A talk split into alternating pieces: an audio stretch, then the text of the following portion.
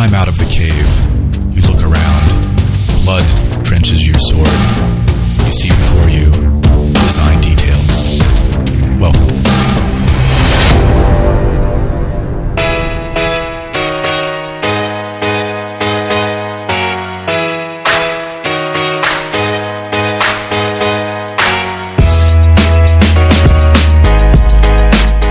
And thus our episode 18 journey begins. Welcome. I'm Brian Levin. And I'm Brent Jackson. This is where we're talking to Stone Librande. He's a lead designer for Riot Games. He also worked on Diablo 3 and SimCity and Spore and just a whole like treasure trove of amazing games.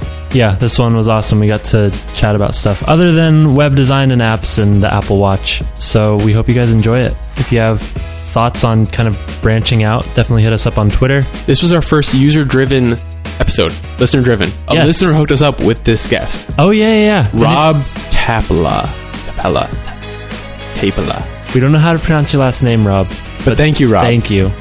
Yeah, if anyone has suggestions for guests, we are open to ideas. Um, hit us up on Twitter. We're at Design Details FM, or you can shoot us an email, designdetailsfm at gmail.com.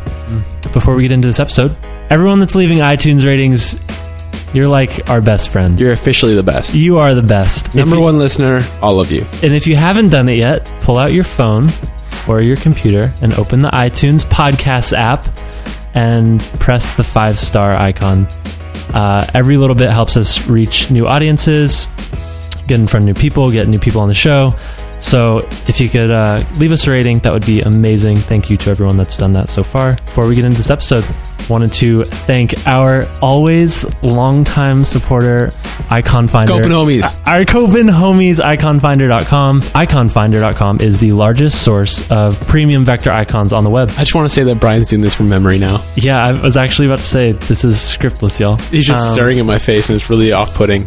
So they actually wrote a blog post today. Uh, when- 500,000 is the four title. days ago. Yes, they just crossed 500,000 icons in the library. Uh, they wrote a really awesome post. Uh, we'll just put it in the show notes, I guess. Um, Definitely. It's a great, great article about like what it means to have that kind of volume of icons.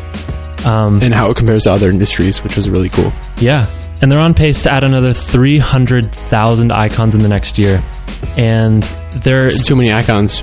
They got they got to reduce. that's what I thought. But Curation, then he, bro. he made the point about like you go from like icon styles change over time, and they're keeping up with that, and I love that. I like that they talked about vanity metrics.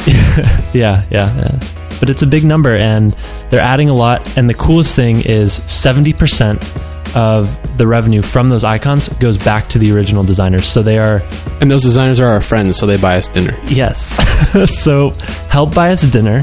Go to iconfinder.com, uh, sign up for Icon Finder Pro. If you use the promo code ROBOT, you're going to get 50% off your first month.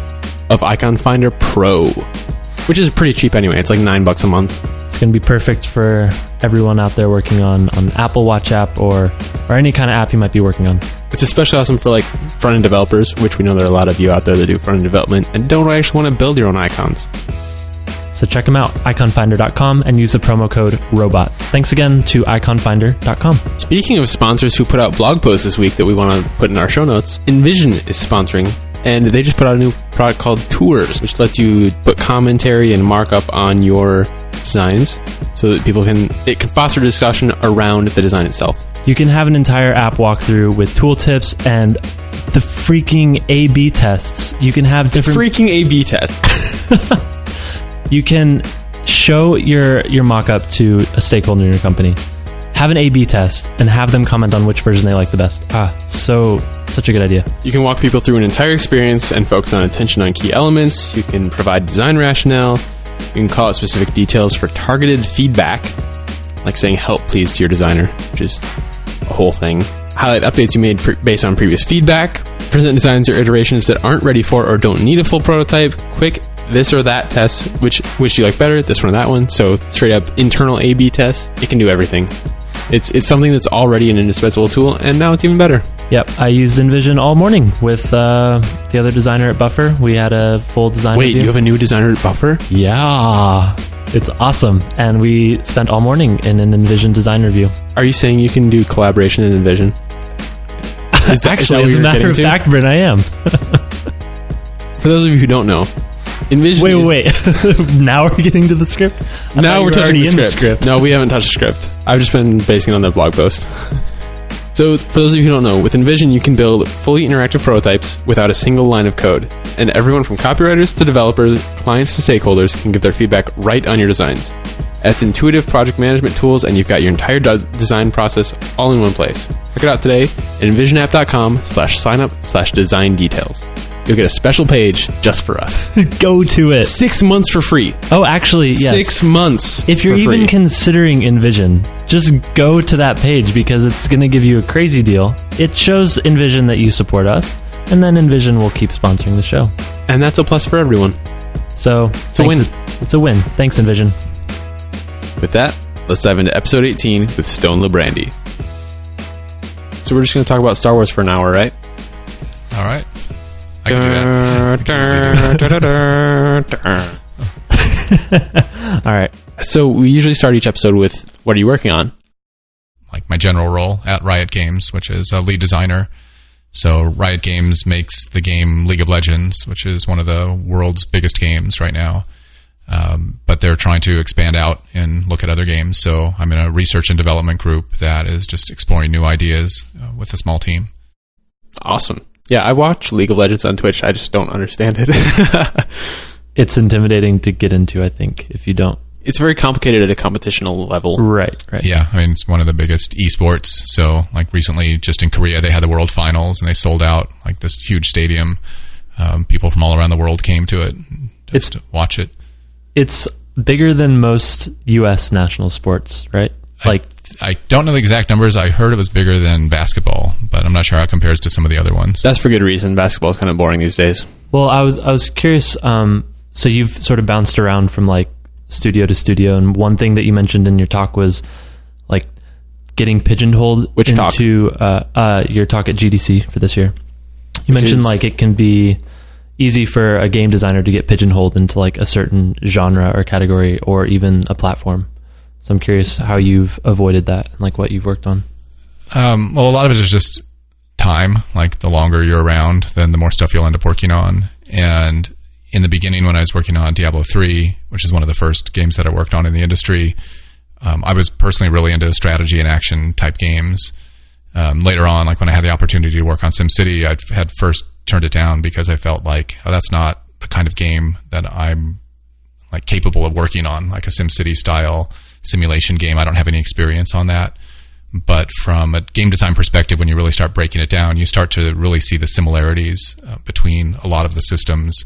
And a, a player might not think there's anything in common between Diablo 3 and SimCity, but from a game design point of view, there's actually a lot of systems that are very similar. Um, for instance, like you have an inventory screen in Diablo that you fill up with different items that give you different powers. And in some ways, your city in SimCity is a gigantic inventory screen that you're filling up with different items like sports stadiums and schools and police stations. But it's a finite grid and you can only pack so much stuff into it. But the things you choose to take with you are the things that are going to define your experience with that city. In the same way, the things you take with you in your inventory will define your experience in a game like Diablo. Huh. I never considered that the this like city budget was basically like a weight limit. Yeah, it can. be That's really way, interesting. Yeah. Yeah. And you know, and some of it maybe it's like maybe it's stretching a bit because like I can see these parallels between these different things, and it's like, am I just forcing them into there, or you know, do they really exist? But the more you start studying game design, and you realize there's a few like basic principles that will cut across all the different games. Uh, the way that people will like work towards goals and how to achieve those goals, what kind of opposition, how hard or easy is it uh, to get there. Um, so there's these kind of universal ways of people want to achieve a goal in a game, and your job as a designer is to put stuff in their way. Because if it was really easy to get to the goal, the game would be completely boring, and if it was really hard, you would give up in frustration. Um, so a lot of the challenge of game design is putting just enough obstacle in the way. it's the make the- polar opposite of UI design. That's Yeah. amazing. That's so cool. We're like make it so that people can be super super lazy and just immediately get to what they want, and that is the complete opposite. Yeah, I mean, if you've ever played like uh, a pinball machine or something where the ball can't fall out the bottom, it's like you would get bored of it really quickly. Like your score would just keep going up and up and up, and you'd be like, I'm kind of bored of this now. Um, the fact that the ball can drain out the bottom is what keeps it interesting. and then you feel good when your score is really high on a pinball machine because you know you overcame that challenge. Where like if the ball never drained out the bottom, then everybody would have exactly the same score, which is how long can you play till you get bored. Did you study game design formally? No, there wasn't really a game design curriculum when I was growing up. I mean, I made games ever since I was a kid, so I was always making board games and card games and uh, playing these like epic like paper games um, when I was a kid. That games that would take months to play out, and when the computers came along, and of course everything transferred over to computers because instead of looking up all these charts and tables, you could just have the computer do all that work for you. Um, so I think I just growing up playing games, and uh, my father was hugely competitive. He was the kind of dad that never let you win just because you're a kid. like he will win every way he can, and then kind That's of say like, "You should get better if you really want to take me on." That's exactly where mine was. That's Yeah. amazing. so it's kind of good in a way. Like it, it kind of makes you step up your game a bit because you really do want to win. Um, it's not just handed to you. Mine built a like an extension to the Monopoly game board that basically said Greg wins. Greg being my dad. Okay. It was ridiculous. That must have been awful to I play. custom card decks. yeah, those are the kind of things you don't do as a game designer. You, Break the rules. yeah. Um, and then was Blizzard the first place you ended up to do to do video game design, or had you? Yeah. had so I had done uh, before then. I have kind of a eclectic background, so I'd wanted to do architecture first. Then I got into film. Um, it was actually because of Star Wars when I was impressionable Yes. age. I was like, oh, I'm going to go to uh, George Lucas's school, which was USC, and make uh, movies. Um, and then I got there and realized I really liked animation. Then 3D animation was taking off, and so then I started getting into that, which eventually led into programming, uh, which eventually led into video games. So my first job actually at Blizzard wasn't as a designer; it was as a game programmer, doing UI for the artists, so that they could get their assets into the game. And how did you navigate from that to being the lead designer of Diablo Three? Yeah, so Blizzard North, the studio that I was at, um, that was responsible for the Diablo series, they had a philosophy of their studio, which is we will not hire designers. Um, everybody that we bring on to the team is considered a designer. So every artist is a designer, every programmer is a designer, even the you know the receptionist is a designer. So we are we don't need a designer. Why would we need that? That's kind of redundant to have one person tell everybody else what to do. Um, but design is more like you know design is not about one person telling everybody else what to do. Design is really about coming up with plans so that the team can kind of function and everybody can communicate well. So the more i worked there the more i realized that it's like something's just missing. Um, they were making a transition from 2d game into a 3d game at that time and it was really difficult to make that transition in a way that was kind of smooth I mean, the, the game ended up taking 10 years to get out as it was from when they first started. Right. Um, but the more design work I did there, the more everybody around came to appreciate what it could do uh, in terms of keeping everybody focused and uh, knowing where to go in the project. So how did how did you end up in that role? Was that like you kind of evangelizing design and kind of naturally came up, or was that a more formal Um, process? yeah, it really was. It was. I would do a little bit of it just because I felt it was necessary, and still do my programming job. And just as time went on, I was doing more and more design, and being asked to do more and more design, and less and less programming. And eventually got to the point where it was like I did zero programming; it was full time design. Okay, this is like a really newbie question because I just don't know that much. But like, what does game designer mean to you? Like, what is the responsibility? Yeah, the easiest way for me to describe it to people is much like an architect would be. Um, so, like the architect isn't the person who builds the house, um, and the architect maybe isn't even the person who designs the house in that way. Like a client comes to the architect and says, "This is where I would like to live. Could you please give me the plans for this, so that we could give them to a contractor to build?" But you're also not the decorator then either. Um, no, not really, because you're um, well, and you can be depending on the studio and the size and, and what roles you need to do. But for a big project uh, like Spore, Diablo, or SimCity, you have so many people on the team that there's a lot of specialists who are really good at what they do. So your job is much more to say like, here's the plans for what we're going to be working on over the next four years, and everybody needs to understand these plans. But you have your own sections that you can work on that you're the experts on. Um, so it's not really like a visionary role as much as just an organizational role and saying, you know, here's the blueprint. You know, the architects usually don't take out the hammers and, and build the walls. Um, but the contractors, if they didn't have those plans, they wouldn't quite know what to build. So we looked at your uh, portfolio work for Diablo, like in the early stages, and it was super like wireframey, I guess. Um, Yeah, like it, you could probably see the architectural like Yeah. influence that it has. As you're doing that, can you envision in your head the finished product, or do you just focus on staying in that wireframe as much as possible? Um, well, for the output of those plans, I think it's really important not to get real, like not to be super like photorealistic of what it's going to look like. It's a bunch of icons and it just says this is important key features in this game. And you don't want to spend a lot of time like noodling around with like what the monster looks like. It's very Uh, conceptual. yeah, and but but it's everything that you put on the page needs to be very important. So I don't put a lot of like chart junk or just things that would be oh it looks cool, so I'm going to stick this in the corner. Like every icon I put on that paper means something and it has a reason for being there. Um, so if there's a tree there, it means there's going to be a forest, and the forest is somehow important. It's not just a bunch of decorations of trees. What seems a lot like a UX wireframe, but for a, like a story. Right. Yeah, like we were looking th- through your thing and you break down minute by minute of gameplay, but what about um like the interface itself of the game? So like Diablo, the, the bottom bar and the toolbar uh, or skill bar. Yeah, so I worked some on that, but we tend to have like UX designers working with us from the beginning of the game, and they that's really their job is to come up with that. So, uh, from a designer's point of view, from like a lead designer's point of view, it's to say here's all the things we're going to need buttons for, but it's not really to say I need them in this configuration or this shape or this size other than to say some things are very important and they're going to be used with high frequency, so we need to make sure that the player doesn't miss out on those things. And other things might be kind of, they could it's okay if they're buried, for instance, because they might be a low frequency type of interaction in the game. One of the most standout things to me is that there's a lot of temporal design. Like everything is based on a timeline, right? Like you can't let a user progress too fast, or you can't let them win the game right at the beginning, right? So Yeah, and I think every player plays differently. So most of those are just averages, but they're just kind of reality checks because like the the alternative approach, which could get you in a lot of trouble, is just say let's just start building this game and then have players play it, and then we'll figure out how long it took. and then you just kind of just see what happens as you go forward. And I think you know I think that's an okay way of making games, and there's probably a lot of games that are made that way.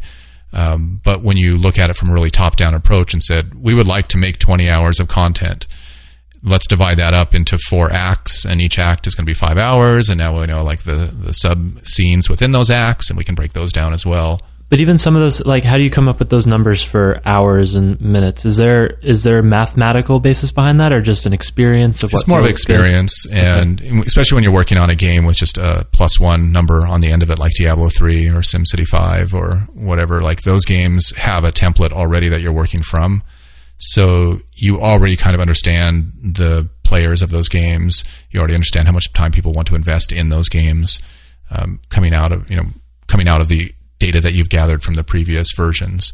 But for something like Spore, where we didn't have a model that we were working from, uh, a lot of it is just kind of guesswork. But some of it comes through how much content you actually think you can afford to put into the game. Because if you say like, and, and Will Wright had actually said this about the creature game of Spore, it's like this is a place that you could go and you could run around forever, and you would never get bored of running around these islands. But when I took all the content that we actually had and I actually physically like mapped out how fast players like to consume content, which is pretty fast because if you keep seeing the same thing over and over again, you get bored. Um, then you actually time it out and you're like, you know, there's about an hour's worth of content here. So we have a mismatch between the vision of what the game might be like and the actual content that we have to work with within this game. And then we have to meet and get together and, and discuss, you know, what we're really going to do here to solve that. Can we call that the Molyneux effect? Um, what? I wouldn't. I, I wouldn't call it that. But yeah, it's um, you know, it's it's easy, and this is I think the difference between designers and say like a creative director or visionary. Um, like it's really easy to just have ideas, and everybody on the team has ideas, and everybody wants to contribute, and you know you shouldn't stop that from happening. Um, but most people don't have the training to convert an idea into a plan, which is really what design is for me. That's a really good way to phrase that. What were some of the biggest struggles with Diablo? Because it took so long, but I remember the the build up to it was just so exciting. That was I played that game way too much. Yeah, well, I only worked on it the first four years, and then it got switched over to another team down in Irvine, and so I kind of lost track of it. And that's when I switched over and started working on Spore at that time. Um, but for us, I think the team, the main ideas that we were working on, um, the team didn't want to make Diablo when we first started out because Diablo 2 was this huge success. The Diablo 2 expansion pack had just come out. It was a huge success. And everybody was just bored of, I'd say bored. They were just like ready for a change. They had just spent a huge amount of time working on a Diablo game. And then to say, let's make another one now. It's like, we just shipped this one. Like, why would we want to do that? Let's do something new. And so that's where I think some of the early challenges were of getting a team that was very well known for doing a certain thing, trying to present ideas that would be different from that. And it's like, are they just going to be shades of that? You know, are you going to just make a futuristic Diablo, for instance? Um, or are you going to just come up with a whole new game, new genre, you know, third person, you know, type game? And we went through several different prototypes and iterations before we ended up, you know, we should just make Diablo 3. Um, so Like same world, same style. yeah, just uh, continue the story from where it left off in Diablo 2. which was also a massive success. I mean, Yeah. Diablo three did not fail because it had just followed a, a success, right? Right. Well, Well, I mean, and there was over a decade of lag time. yeah, I mean, and there's a reason that publishers want to, you know, just make the plus one game uh, because they already know that well, if they're going to invest how many ever tens of millions of dollars um, into a game like that over a long period of time, they need to make sure that's going to pay off at some point. Yeah. Every time they start a new concept, they want to turn it into a franchise. Yeah. Because there's a lot of money in that. Yeah, but for every you know Diablo three or SimCity five or whatever, then you get like something like Minecraft that just comes out of nowhere and it's number one and it's fresh and original, and then that really takes off and becomes huge uh, because I found overall players want new. They they're comfortable with certain things, and if they love their genre, they love their story that they've you know invested in, then they'll want to see the next Halo or the next uh, Resident Evil or whatever. Um, but the new things are really the groundbreaking things that can really get people energized and excited, but they're the most risky for a big publisher. What do you think it is about the design of Minecraft that made it so popular? Um, for me, what I think it is is that the player is actually the designer in that game. So it's not really um, some designer in a studio saying, "Here's like the structure that we have set up for you, and it will take you 20 hours to get from point A to point B, and here's what you do in this order." It's here's just this playground, and it's a bunch of Lego blocks essentially. So build whatever you want, and how long is that going to take? It's like that's up to you to decide. And what adventures you're going to have, that's up to you to decide. So it, in some ways, it's really saying like you can be a designer of a video game, which is very powerful, especially for young children who have played a lot of video games to suddenly be given tools that let them create like that. Um, and I think we're just starting to scratch the surface of that in video games of worlds that the players are owning and creating, as opposed to being like fed to them from uh, a company that's like worked it all out in advance. Is that like the modern equivalent of us tinkering with electronics and taking apart TVs and stuff? Yeah, I think it's just anything, you know, taking a bi- bicycle to see how it works. Um, but anything that's more creative, I find um, the, especially with all the, like the maker stuff going on now and the tech shops and things like that, like this ability now to 3D print plastic pieces or laser cut pieces for games and or whatever you want. Um, I'm finding that to be like really exciting and fascinating. In some ways, more so than the electronic game design because the tools for building these physical games are getting more and more sophisticated all the time. You've built quite a few physical games too, mainly for your family. It sounds like. yeah, so I would build one for Christmas every year, starting when my kids were two, up until I'm still doing it. So, and they're in their 20s now. So I have like 19 or 20 games now that I've built for the kids for Christmas over the years. And like they started out as very basically, I was cannibalizing their toys from their toy box and just saying, "Oh, give, give me your cars and your dinosaurs and your spaceships. We can make games out of these." But later on, over the last few years, everything's completely custom designed and all created on laser cutters and 3D printers and things like that. What'd you make this last Christmas? Um, I'm actually working on um, a refrigerator game where it's a word game and you play it on your refrigerator, which I felt was a great place to put a game because it can last for several weeks up there. It doesn't get in the way, and it's all magnetic, so um, It's very just- communal too. can yeah, and so you It's see a what you're built-in- eating. You can kind of discuss the game uh, while it's up on the refrigerator. It's like a moderately MMO. Yeah. Moderately MMO. Yeah. So yeah, it, and um, we had a version of it an earlier version with popsicle sticks that we played with the kids, where like games could last like months. Um, you would just take your turn whenever you walked by the refrigerator, but you'd want to take your turn when no one is around.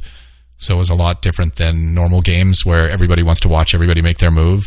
This is like you kind of want to do it in secret when no one's watching, so they can't see your plans. And you would map everything out with magnets and popsicle sticks and figure out your trajectories and things like that, and then make your move. Put a marker up to show the next person it's their turn. So what was the goal there?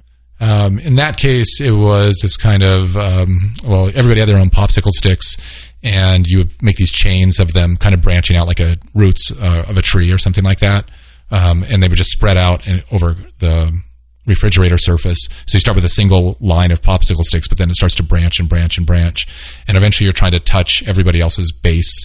So you start in four corners of the refrigerator, and then you're trying to touch the other three people's corners with your popsicle sticks. um, but you could cut them off, uh, and there- it's all magnetic, so you could actually build bridges of magnets to go over top or under um, other people's popsicle stick bridges. And then the version I've been working on um, over the last year basically adds words and letters into it, so that it's kind of like playing Scrabble on your refrigerator. Um, but you still have the same arrows and bridges, and you can go under and over to make your words and try to cut people off. That's crazy. That's so cool. Do you approach uh, that kind of game design the same way that you would like a Sim City, or are they totally different spheres? Uh, completely different. Like uh, in almost every way, they're completely different. Um, the a Sim City game, you know, it's like I don't know, twenty five million in production, another twenty five million in marketing, something like that. And you've got teams of hundred people for four years.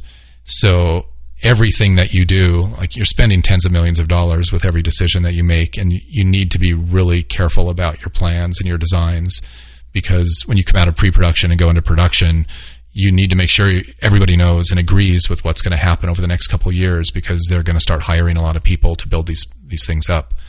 Um, where the games I make for my family is just well, no budget, no time. You know, I, I try to get them out in, by Christmas, but it's somewhat an artificial deadline because I'll still tweak on them forever, even after I wrap them up and put them under the Christmas tree.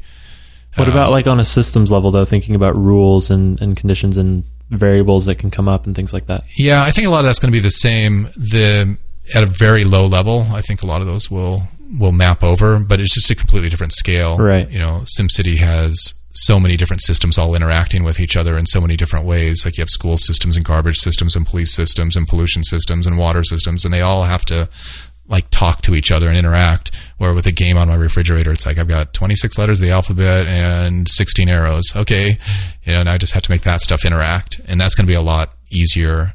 But it's also a lot more flexible because there's no pressure uh, that you get at a big corporation or a big publisher. Um, you don't have a deadline. You don't have a marketing budget. It's just like I just have to make these three people in my family happy, and it's a success. What's been your favorite game to work on so far? Um, computer game or board game? Uh, one of each. Yeah. Oh, okay. I'd go for overall. Um, well, SimCity, I, I think by far is, I think from there was the game design part of it, which was just incredibly, incredibly overwhelming. I would say there was just so much going on, but the way that it made me grow as a person working on that game was really refreshing and satisfying because you work on a game like Diablo or the Simpsons game or uh, games like that, and you're basically like things are killing things or shooting things or running over things. And the message that you're putting out into the world feels very like you're just making entertainment. Like at the end of the day you're like i'm just going to make some kid be happy for a while um, because they got to kill a demon uh, where with SimCity, you're like, I might be able to make a kid like love their city. I might make a kid understand something about the world that if they hadn't played this game, they would never would have understood that.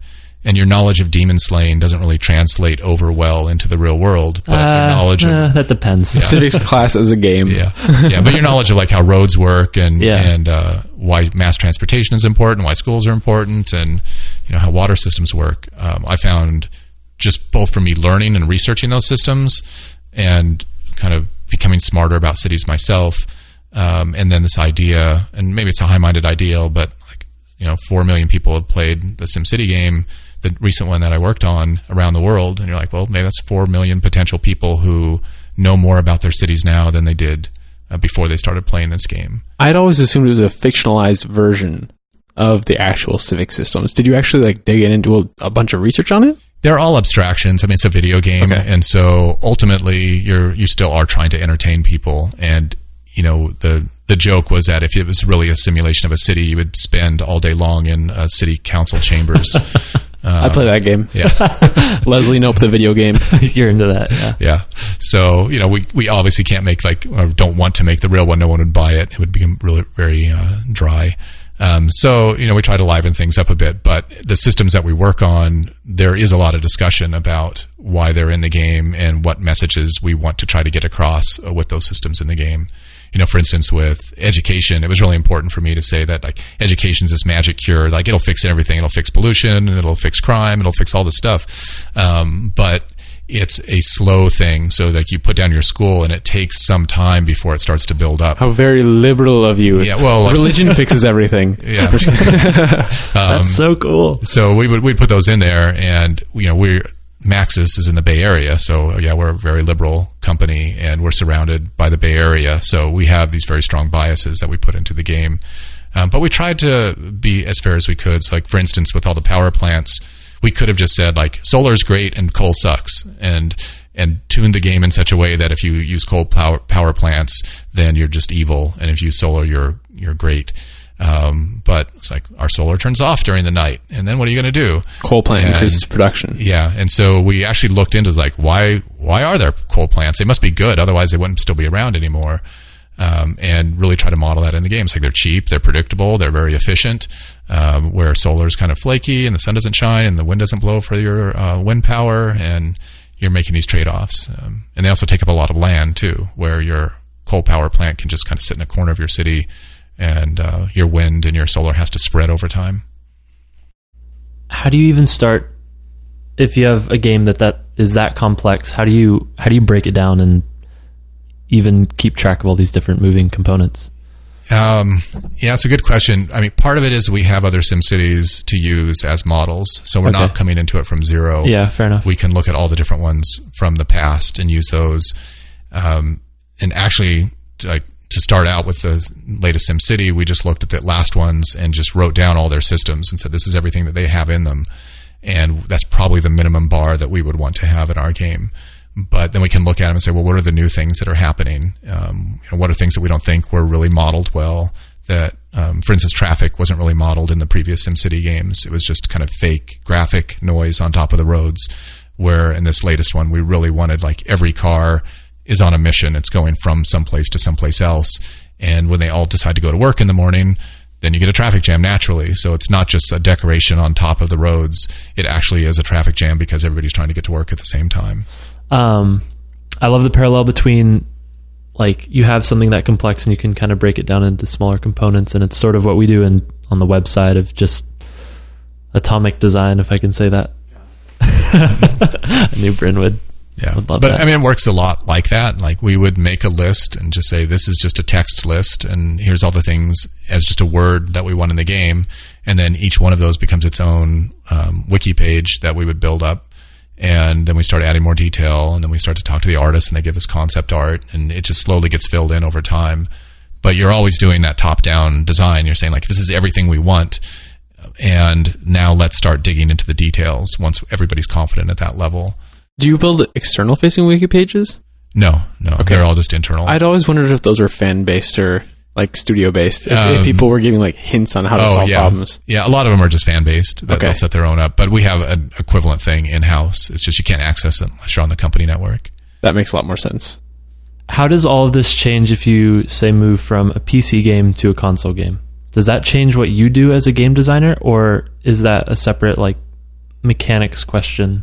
Um, no, it changes a lot what, how you have to think about the problem. I mean, one of the first things with any project as a designer, you're going to say like, who's your audience for this, and what platform is it going to be on? Because you have completely different constraints making an iPhone game than you would an Xbox game, and you have to work those constraints into your design. Like again, a visionary could just come in and say like, I just want this all to happen, but the designer's got to say like, well, this is how much memory we have. This is uh, you know how many models we can actually put into the game, and so we're going to have to cut back on you know, the ultimate simulation of everything, which would be really cool, but we have to make it fit on you know in the memory footprint of the machine that we have. Do you have a favorite platform to design for? Uh, PC is definitely the easiest, and almost all my work has been PC. I worked on a Simpsons game, which was console based, and there's a lot of restrictions working with the consoles. Uh, they're much more constrained in what you can do, but on the other hand, they're very predictable. Like everybody who has that console, you know, has the same console. Where with a PC, it's like it's a PC game, but everybody has a completely different PC. So they're a bit of nightmare for the QA people who are the engineers who have to make sure it works on every configuration ever. I just have to ask because I play a lot of RPGs on Macs, but is that like a significant constraint difference from Yes. from a PC? Uh, yeah, yeah. Because um, for instance, with the PC, uh, the uh, Mac version of SimCity was a completely different engineering group trying to convert everything over on the PC to work within Mac, and it was its own challenge with its own set of problems. I totally played that game on Mac. yeah, I mean, it still worked, and you know, eventually they got it all working there. But it was one of those things um, where it's like, well, it's going to have to come out later. yeah, it did come out Yeah, pretty far later. and that's yeah. because it's like there's everybody's working to get the main game done, and we don't have the resources to work on those ports until after the main game's done. I always wondered if it was like a separate group. Um, I know like Civilization was done by a separate group after the fact was like after it was built on PC. They'd send it to a different group. Uh, can't think what the name is right now, but they would they would basically port it over, and then I just wondered if it was like porting it to the new code base. But yeah, uh, frequently it's a whole other group, like outside of the company. They'll just Yeah. contract to somebody who specializes in doing that. Um, at EA, the it's big enough that they have their own people that can usually do that. But Okay. it depends, you know, it depends on the scope of the project and the budget and things like that. So I'm more of a casual, uh, and I don't. filthy cash. I'm a filthy casual, and I don't know that I have the the eye or the feel to uh, like differentiate between good game design and bad game design. I'm wondering, like, first of all, is, is that something that's always on your mind when you're playing something? But also, like, what are the defining characteristics of something good? Yeah, um, it is for me just because I do game design, so I can't help but play a game and break it down all sorts of different ways. Um, yeah, good game design and bad game design. Like mostly, you play the games that have good game design because those are the ones you hear about and people tell you about, and those are the ones that get a lot of attention. Um, there's especially in the App Store now. There's more bad game designs out there than anybody will ever know.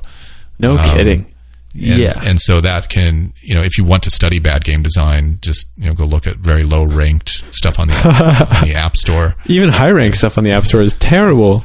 Yeah. I mean, and there's a lot of copycats and, and Yeah. things too, as you know. So it's like, oh, this is a great game design. It's so good. It made a lot of money. So we're going to make it the same game. We're just going to change the graphics around a bit. Um, so, you know, well, is that a good design or not? Like it's a good, it's based on a good design. It just You have to also define what good is. Like, is good the ability to make money or addictiveness? Or, because I think of something like Candy Crush, and I don't know that it's necessarily good game design, but it's certainly addicting and it certainly made the millions Oh, of dollars. it's incredible game design. Yeah. So um, the you know it gets a lot of like bad press. It's like, are you just matching three candy? But the ways in which they make you match three candies together, and I won't go into it all now, but from a game design point of view, you look at it, it's like it's not a coincidence that that game has you know, tens of millions of people around the world playing it. Um, it's because they did things right. Uh, it's, you know, if they did things wrong, it wouldn't have that stickiness to it. People wouldn't still be playing it and waiting for the new levels to come out and and continually, you know, working their way up through it. So, um, you know, games that don't have that, people stop playing them, and they you know you don't hear about them. what are common signs of a game that has bad design? Like, Uh, well, I mean, like I said, the first one is you've never heard of it, so that's like a common side effect. It's an easy win. Uh, yeah. um, so a lot of it would just be the challenge level is maybe too hard or too easy. okay. So, and that's a that's a difficult thing to solve for a designer because you don't know who is going to be the player of your game. It might be a five year old, it might be a forty year old. Like you don't know. They might be drunk. I don't know, but like I'm going to make this game and just assume that it's at the right difficulty level, and it will attract its own audience. So people that are comfortable with the challenges that that game presents will gravitate towards it. Um, like Flappy Bird is like a great example. It's like a lot of people got Flappy Bird. There was all this hype about it. They played it for three minutes and then never played it again. Um, but there are certain groups of people who it was very important to get the high score on Flappy Bird and show your friends that you could get good at it. And people were selling iPhones with it installed for like God. fifty thousand dollars, which is some insane. Oh my god! Yeah. So, you know, that's going to be one of the things of like tuning that experience to your audience. And that's why I said earlier, knowing when you go into a game design, it's like, who are you really making this for? Um, who is your audience?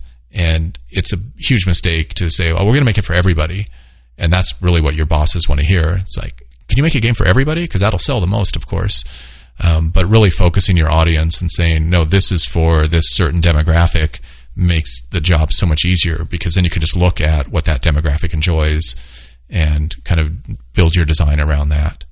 It's a very common phrase in product design that if you design for everyone, you design for no one. Yeah, it's similar with games. But from an accounting perspective, it sounds brilliant. Yeah, of course. Yeah, Yeah, you want everybody to play your game. Um, but there are like types of activities in games that some people enjoy and other people don't. So, for instance, some people really just like socializing. And if, especially with board games, you get a bunch of people together around a table and play a board game.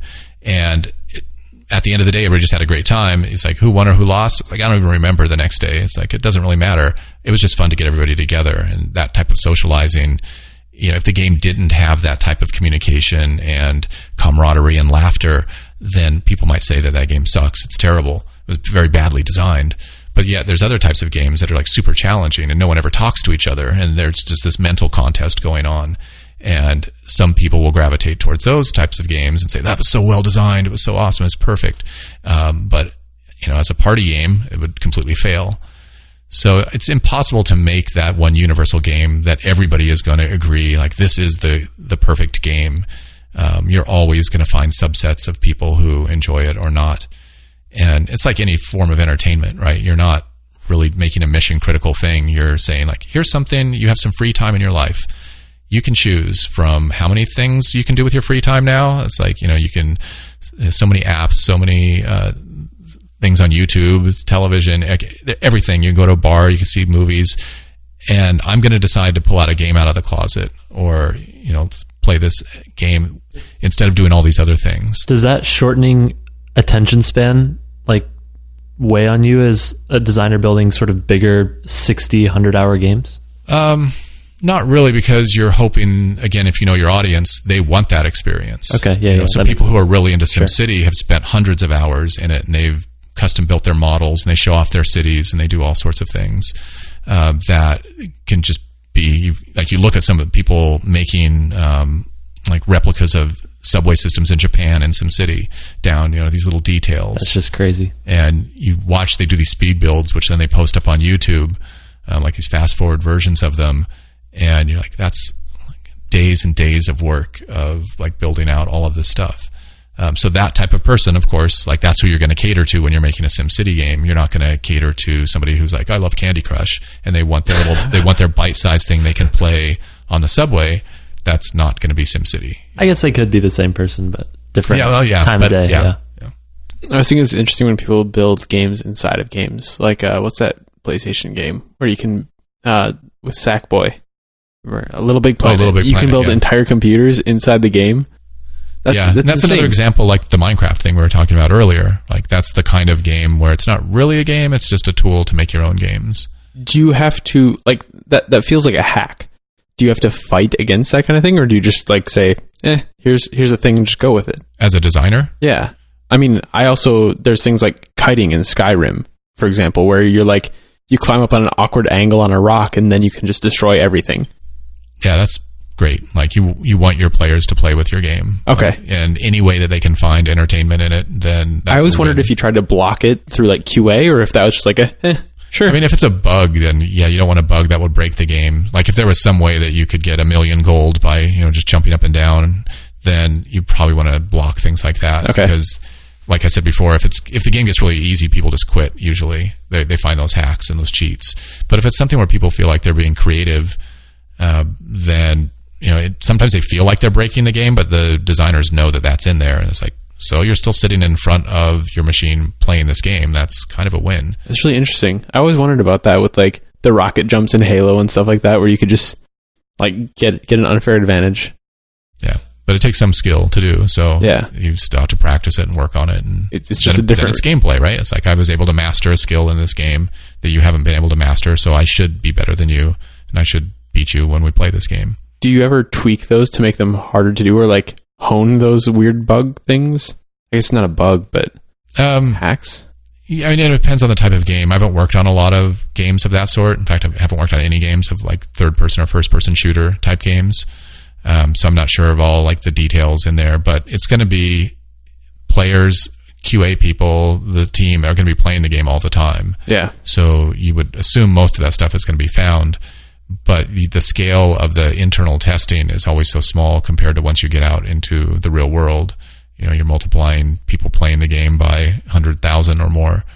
Um, so they're just by sheer brute force are going to find things that you never could find before. Most of the things that seem like secrets probably aren't. Yeah, and they just know, and you say like, "We're going to set this up," and people will find it, and they'll think that this was cool. Okay. um, you know, little Easter eggs, things like that. Like in SimCity, we had a bunch of famous landmarks, and one was a Globe Theater.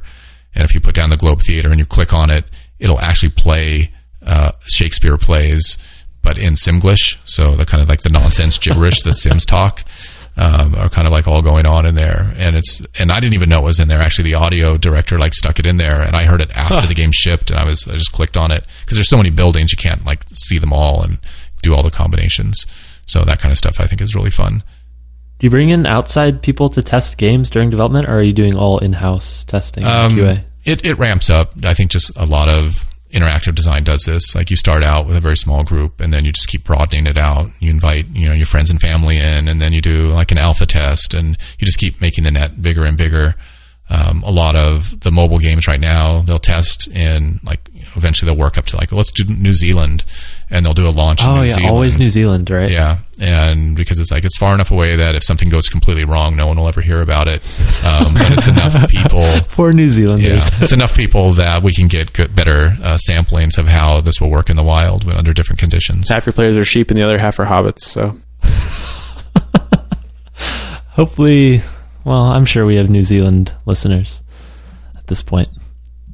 Um, you, there's so much psychology going on there. D- d- Do you have have you studied user psychology and gone into all that, or Yeah, a lot. Um, the it's all I would say you know psychology 101 kind of level stuff, but you need to know it if you're going to be a game designer. Um, in particular, reward systems. So you can. There's this theory really of game designers. You can make anybody do whatever you want as long as you reward them correctly. And if there's something in your game that people aren't doing, but you want them to do it, you just have to like tweak the rewards to make it more exciting when it happens. Um, in, in taking that outside of the game realm, it's like I can, you know, can you manipulate anybody to do anything you want with the right reward? uh, And- fear factor? there's fear, there's money, there's different things, and, and different people will respond differently to those things. Um, but in general, like there's an exercise that I run in my game design class where I can get people to roll dice nonstop for an hour just by slowly ratcheting up the rewards on them. And so we start out with just playing for poker chips, and then we play for cookies, and then we play for quarters, and then we play for dollar bills. And the game is basically roll double sixes, and you have like 10, 15 people all around a table. There's no turns. It's just like roll as fast as you can until you roll a double six, and then yell freeze, and you get the thing in the table in the middle of the table. And in the beginning, um, they're happy to play it for a poker chip, and they're really excited about that poker chip. And then when you go up to cookies, they get really excited, and you go up to quarters, and they're super excited, and they think this is the best game ever. And then when you finally switch over to dollar bills, they're like, oh, no, "This game is so incredible! I can't wait to tell my friends about what an awesome game this is." You're like you're rolling dice as fast as possible to roll double sixes. Like, that's it. Um, but by ramping up the rewards, you can keep people energized and excited about it. Now that's got a big problem, which is that I don't want to start pulling out five dollar bills and ten dollar bills uh, to teach this lesson. yeah, where do you stop? Yeah, I stop at dollars because the the lesson's been learned at that point. Um, but the class always asks us like, "Where's the fives? Where's the 20s? Um, because now you put them on this anticipation of like the game just keeps getting better and better. And this is a big problem with a lot of commercial games where the content runs out after a while. Diablo And- 3. Yeah, and your consumers will use up that content faster than you can possibly make it. You know, World of Warcraft, things like that the they'll spend a year or more working on an expansion pack for World of Warcraft, and it comes out and people are beating it within the first weekend, so that they can brag about how I've beaten all the content that you've given me, and so they're always able to consume it faster. But then you always want the next higher level of reward, otherwise you'll stop playing. Um, so you can't go backwards either. So once you give people a taste of something really good, you, once you start giving them dollars, you, you can't say let's now play for poker chips. People will just rebel. They'll be like, I don't want to do that anymore. Like it seemed good at the time, but I don't want to keep playing that game now. So how do you how do you build that factor in when you're doing a game? Do you intentionally start with like thinking end game? Do you do you start with low low end game rewards and build that over time? I'm thinking like the Diablo legendary item system. Like when it when Diablo 3 first came out, it was impossible to find a legendary. And since then, since the expansion, now you can find them on every run basically and now the the, the challenge is finding one that's that's good. So like I feel like I can see that ramp up over a couple of years of expansions and stuff. But how do you plan for that at the beginning? Um, you just hope. like there's, you know, like you, you can know some things that are going to work because again, you can look at Diablo 2's play patterns and you can see like who are the people still playing this game after they beat Diablo. You had research to go from. Um, yeah, you have like real players out there playing the game actively and you can just look and see like okay you kill diablo in regular mode then what do you do? Well then you go to nightmare mode then you go to hell mode then what do you do? Like there's nothing left really. But people started coming up with their own games. So for instance there was a very popular thing called the naked barbarian game, which is like you you see how far you could get w- with a barbarian but you're not allowed to equip any items onto him and you will die but you want to get farther than the other person that you're playing with and so they start making games out of the content and assets that Blizzard had provided in a way like with Minecraft and you know, Little Big Planet, things like that, where they're turning it into their own game design. They're saying, you've given us all these cool pieces. What games can we play with these pieces? Uh, you know, people are natural game designers. If you just think of when you're a kid, like nobody gave you a rule book or the wiki page for tag or hide and seek and said like here's how you play. Oh you're not playing by the rules. You're playing it wrong. Like someone taught you and you change the rules and you modify it and you know you go to a playground at, at school and kids are running around playing games all the time with no rule book and no game designer looking over them saying you know you're playing that wrong. This isn't the way i intended you play hide and seek. What do you think about like story driven games where the only reward is really like more story? If the story's compelling, like some people will do that. I mean, you could say the same about a book. It's like, what do you think about a book where the you read another chapter and there's another chapter? This with a reward story is that's not very good close. enough. Yeah, like the standout yeah. for me is like uh, Spec Ops: The Line. Have you played that one? I haven't played that one. You basically commit atrocities. You can't win. You just get more story. It's such a weird concept to me that, that people just play just 'cause, like, oh, I have to play through this hard thing that is just terrible.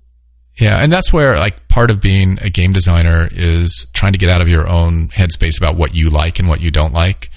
Like the the game that you're charged with that your client's asking you to design may not really be something that you would want to play personally or you may not understand the audience. I mean, it's somewhat unfortunate if that's the case, but you should be able to as a designer look at the audience that you're designing for and not really bias at a lot of like what you would want as a game um, player. So a lot of times with the games, it's when you're designing them, working on them every day, you're the worst person to really know what's going on. You have to constantly get new people, fresh eyes, try it with a bunch of different people because you'll bring in all these biases into the experience just by the nature of you know everything going on underneath the hood. So there's no way you can really give a good opinion about what's going on that the normal player would understand. Um, you know, somebody just coming into the game fresh. So I don't know. In other forms of design, do you guys have the term Kleenex tester? Do you use No, that? I've never heard that one. I haven't heard that. Oh, so the Kleenex tester is um, basically like a Kleenex. You use it once and you throw it away. Um, and so the when you're working on a game and say like we need some Kleenex testers, this would be people who don't know anything about the game at all. You use them once and then you have to throw them away. Like they're they're then tainted from that point on, and you would never want to use it anymore. Been soiled. Yes, exactly. So uh, the Kleenex tests are the ones where you that's might be where you go out to a mall and kind of corral some people or bring in some friends and family that don't know anything about the game, but you only see them once and then they can't come in anymore. As far as biases in games uh, design, do you play a lot of games on your own or video games specifically? Um, yeah, constantly. Um, but I don't play them deep. I just kind of play as many as I can usually. okay. There's a few exceptions, but um, do you have any you really like? Uh, yeah, I've been playing this game FTL for quite some time. Okay. If you're familiar with that, I know one. FTL. Yeah. So, and, and I like kind of the games where you're always challenging yourself and seeing how far you can get. So like roguelikes? Yeah.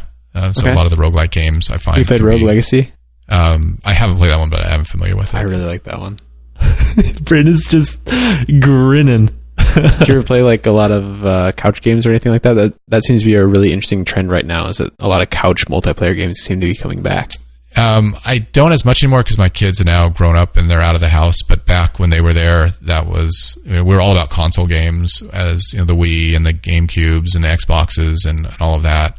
And the living room was the spot for gaming in our house. And then as they got older, later into high school, they retreated up to their rooms with their headphones on and started playing who knows what.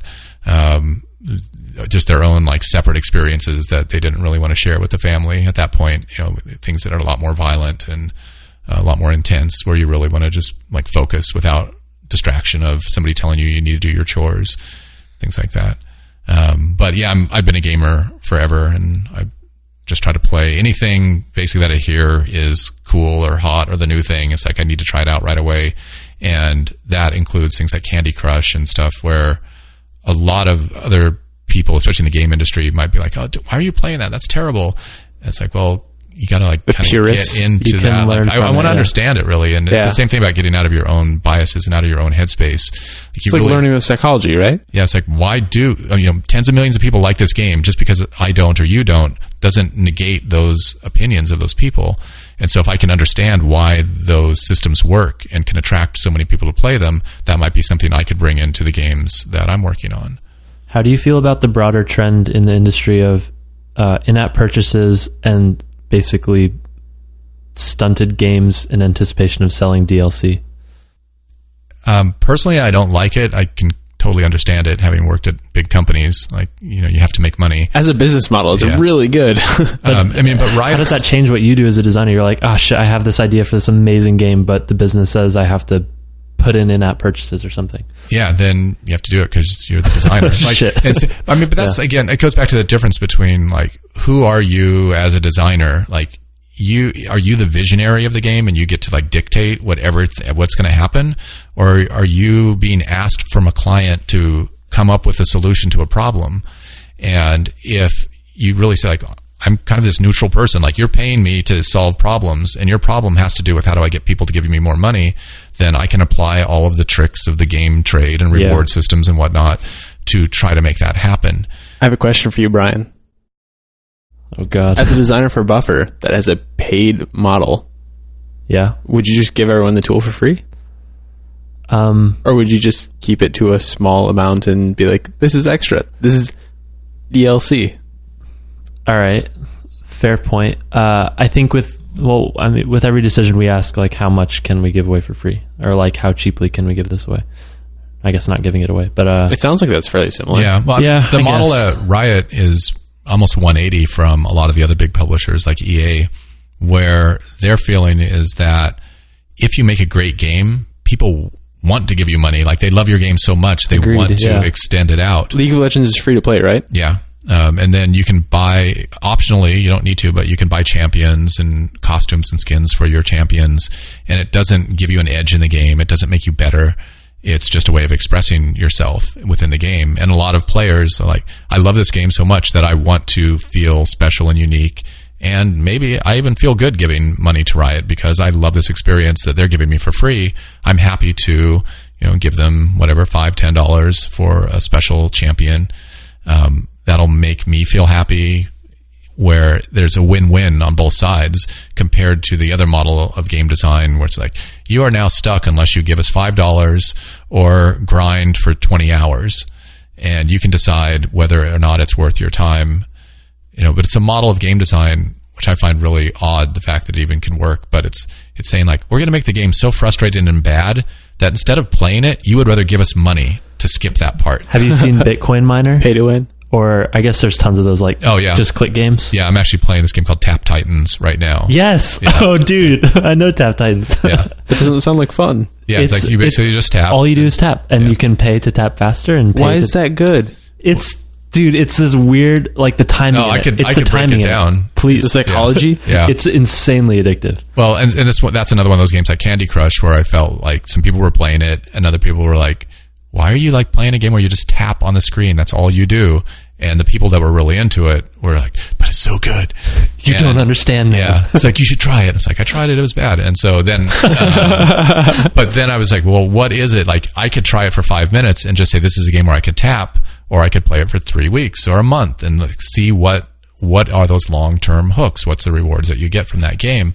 And it really is this timing thing and a reward thing, like I talked about, where they're saying that within five minutes from now, you're going to get a superpower that's coming off cooldown, so you'll be able to like kill the boss in one hit or whatever. Um, so five minutes from now, I know I can push this button, and kill the boss. So while I'm waiting for that five minutes to come by, I'm going to do this other thing.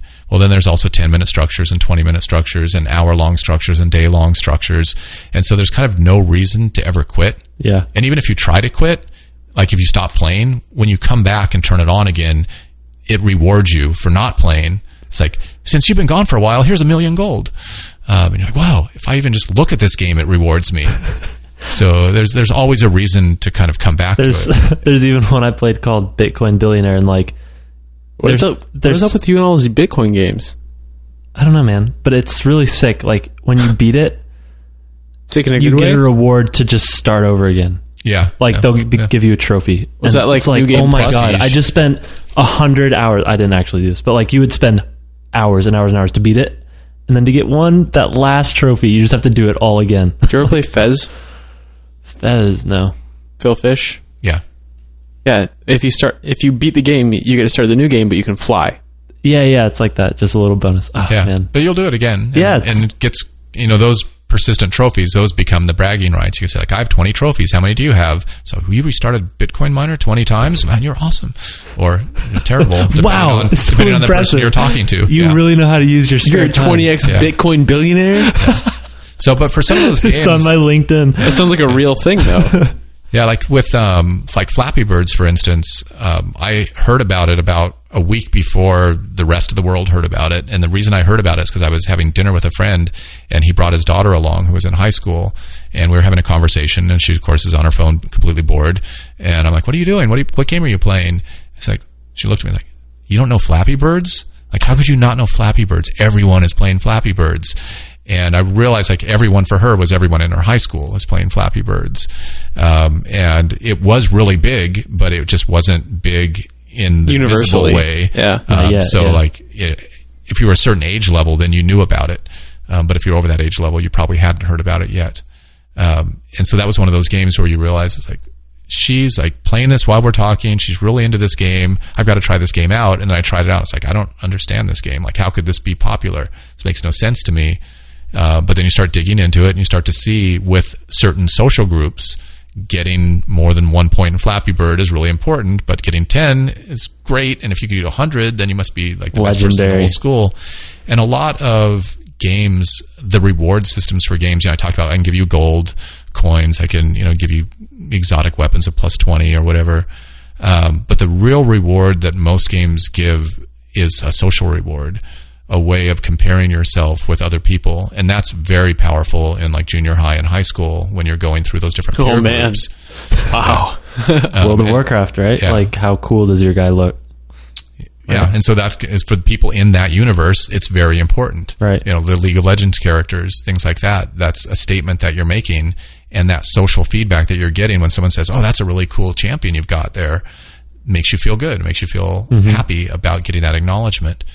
I mean, one of the examples I give is, do you know the Tony Hawk games? Have you ever played the Tony Yes. Hawk Pro Skater game? THPS2. Have we ever played the Tony Hawk shit. games? so there's like uh, when my kids were playing that they weren't playing it multiplayer but they might as well have been because they would go into school every day and during uh, like lunchtime Wait, actual school or school the level? No they would yeah, Nice. yeah and they would and they would talk about uh, like what was your sixth score in Venice Beach and, and all of this other stuff. Um, and so you realize it's like well they're playing this game multiplayer even though it's a single player game and they're all playing it alone at home in the afternoon but they're all sharing that experience when they get together for lunch at school and that that social reward that they're getting about like, you haven't beat Venice Beach yet man you like terrible oh I did it a long time in ago the secret areas. like that's that's more reward than you can get that the game designer is ever going to give you. Um, and you know, just a little tweak to the game. Like for instance, let's say um, you took Tony Hawk exactly, but you called it Goofy's Pro Skater and you replaced it with Disney characters. But it's the same controller, the same mechanic, the same sound. Maybe they switch the soundtrack to Frozen or something like that. Oh, God, this is a and- nightmare. yeah, see, but it's exactly the same game from a mechanical level. It's the same engine, it's the same physics, it's the same everything. But if you were to go to school the next day and say, I just beat the Frozen level on Goofy Pro Skater, your friends aren't going to give you the social reward that you would desire. And then you're going to kind of like, I'm not going to talk about that I played that game because Interesting. there's no social reward coming from that experience. It's like massively multiplayer offline games. Yeah. You know, and especially again at that age, that's very important at that age that you find those peer groups. I love the parallel here because every year some guy or some girl will write this blog post that's like what I learned about app and web design by talking to a teenager. There's one every year. And The solution is just don't talk to teenagers. yeah, but They're they, a they mess. actually are like quite insightful about what's going to be big or like explaining why something is so captivating for them. Like every year it's like, you know, what's the big app? This year it's Foursquare. This year it's or Instagram or Yeah, Snapchat. Snapchat, yeah. Um, sounds like maybe there's some similar user research opportunities for games. Yeah, I think anything with that social currency is going to catch on a lot more than like a solitary experience that you wouldn't really share. You know, and, and it gets into like how far did you get on Tap Titans with your trophies? You know, how far did you get with the Flappy Birds? Like that is a huge reward Bryn doesn't get it. people playing that way. I can't handle it. It's a high You score. just didn't man. have a peer group. And, I mean that that's a fair assessment, but Bryn, Bryn's, what you see here is Bryn's. this is my peer group. all right, well, I'm glad you invited me in. Eight years just- later. Just, just kidding. Uh, yeah, no. How are we doing on time? Because I have one more topic. Do one more then. Cool. What do you think about everything that's going on right now with uh, VR games like the Microsoft HoloLens and That's uh, your example. and Oculus? Well, shut up. Well, they're doing the Minecraft thing, right? Like The Minecraft. Minecraft on- thing is really interesting. Peeling away the Yeah. How do, table. How are you viewing this shift towards that? Um, so I haven't worked on any games like that yet, uh, but a lot of my friends have been working on the hardware and just trying out different ideas. Um, I'm somewhat mixed. Like part of me thinks it's the future and everybody will just be sitting on couches with devices stuck over their eyes and ears in this kind of drooling state. And that kind Sounds of, awesome. That kind of scares me. At, the same time, it's super awesome. Um, so it, there's this little bit of like kind of unknown. I think as it is right now, I mean, I was just reading recently about like 3D television has pretty much been considered a failure.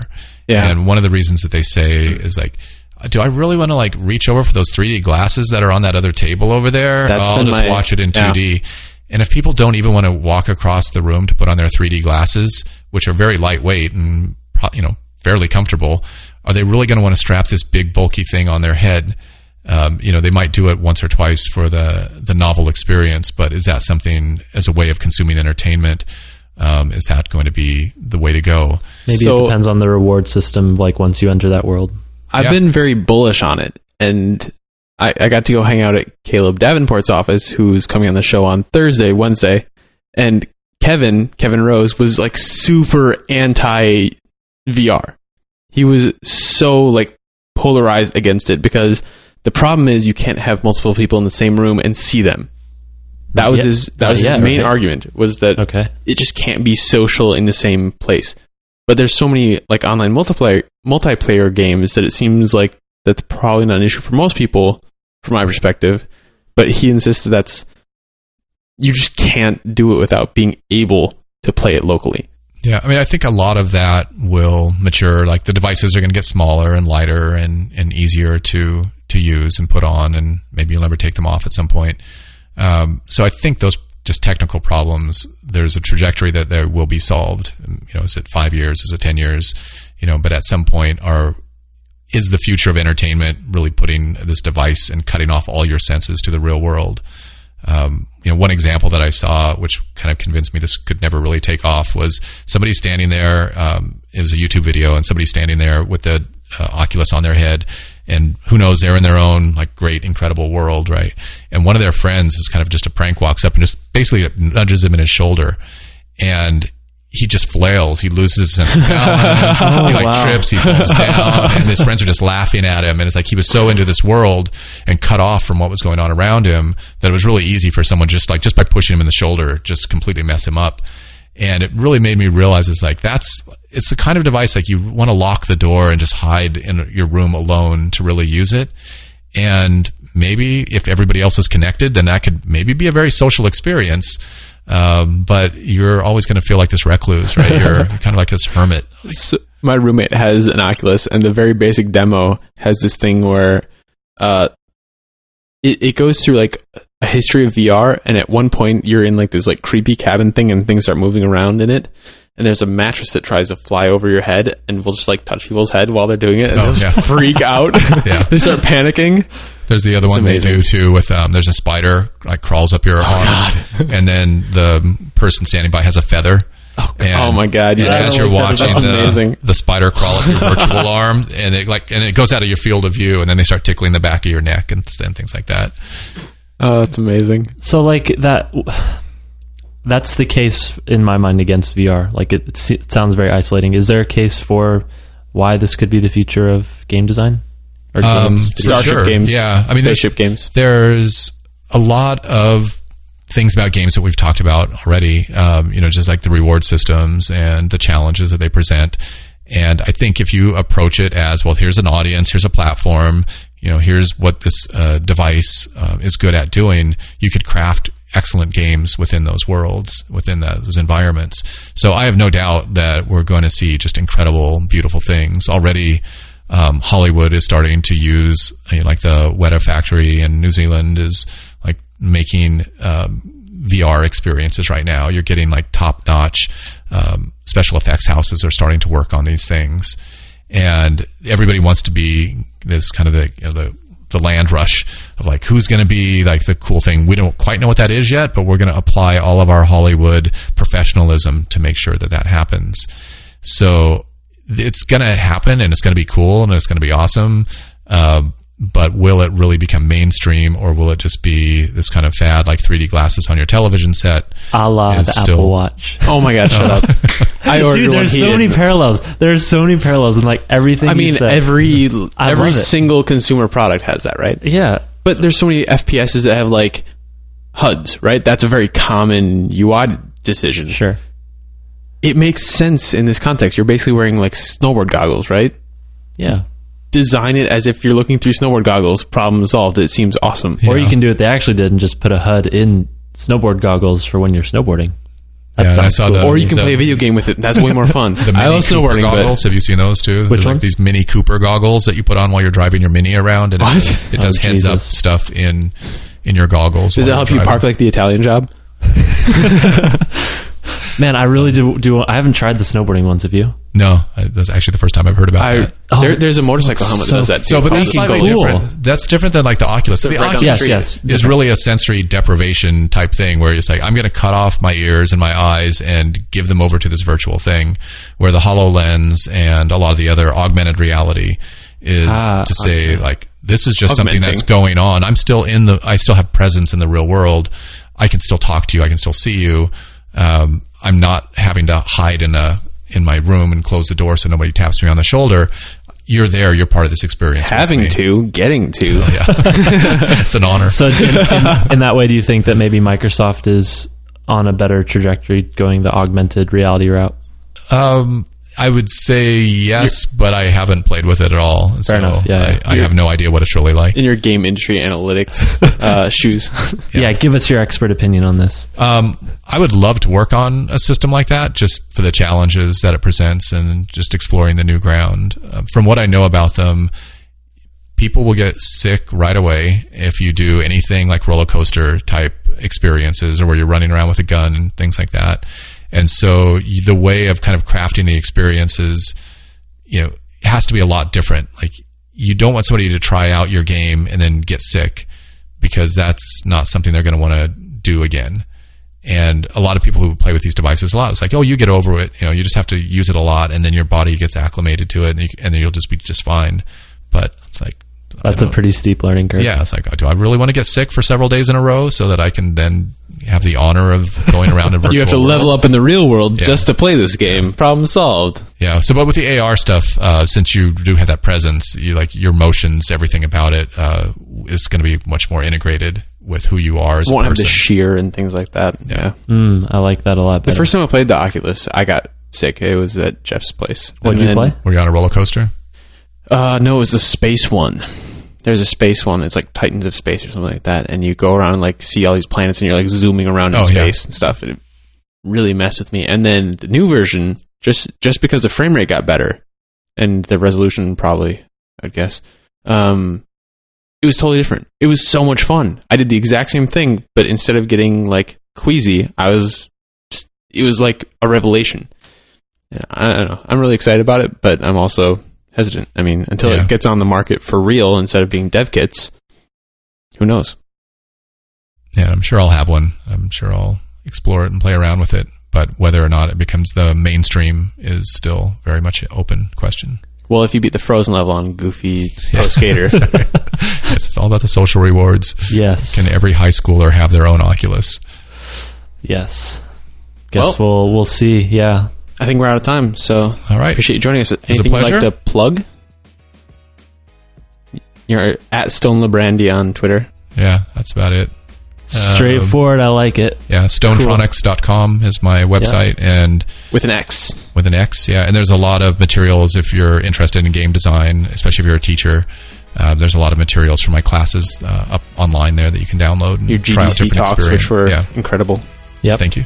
Yeah, yeah. The GDC talk. Oh, that was so cool this morning. I loved it. Um, What was it? What was the title? Design over games, something like that. Um, it was less game, more design. cool. Check it out. awesome. That'll be in the show notes. Thanks for coming on again. Stone. All right, you're welcome. Thank you. Awesome. You exit the cave. Blood drips on your sword. It's not as cool when you do it. I know. I don't have that voice. Yeah, that was an awesome episode. Uh, so fun chatting with Stone. If you enjoyed it, hit us up on Twitter. We're at Design Details FM, or just rate us on iTunes. If you rate us five stars, it helps us get in front of new people, uh, gets the show more exposure, and we get to invite more awesome guests on to learn about design. We have some cool ones coming up. I'm really excited. We have a good list. We have a I'm so excited. great list. So yeah, thanks again. Unnecessary hype. We're hyping the show. All right. Thank you again so much to iconfinder.com for sponsoring this episode. Uh, Icon Finder, as you know, is the largest source of premium vector icons on the web. They're adding thousands a month. When this comes out, it would have been last week. They just crossed 500,000 icons. They actually care about the design community, and they're they're huge supporters of, of our show. So if you can uh, show them some love, go to iconfinder.com, use the promo code ROBOT, and get 50% off your first month of Icon Finder Pro. Our other sponsors, once again, InVision, the only design platform that lets you prototype, collaborate, iterate, and user test on one place. And now you can give people tours. So you can start designing the future today. Check it out at invisionapp.com slash sign up slash design details. Don't be pterodactyl. Good night.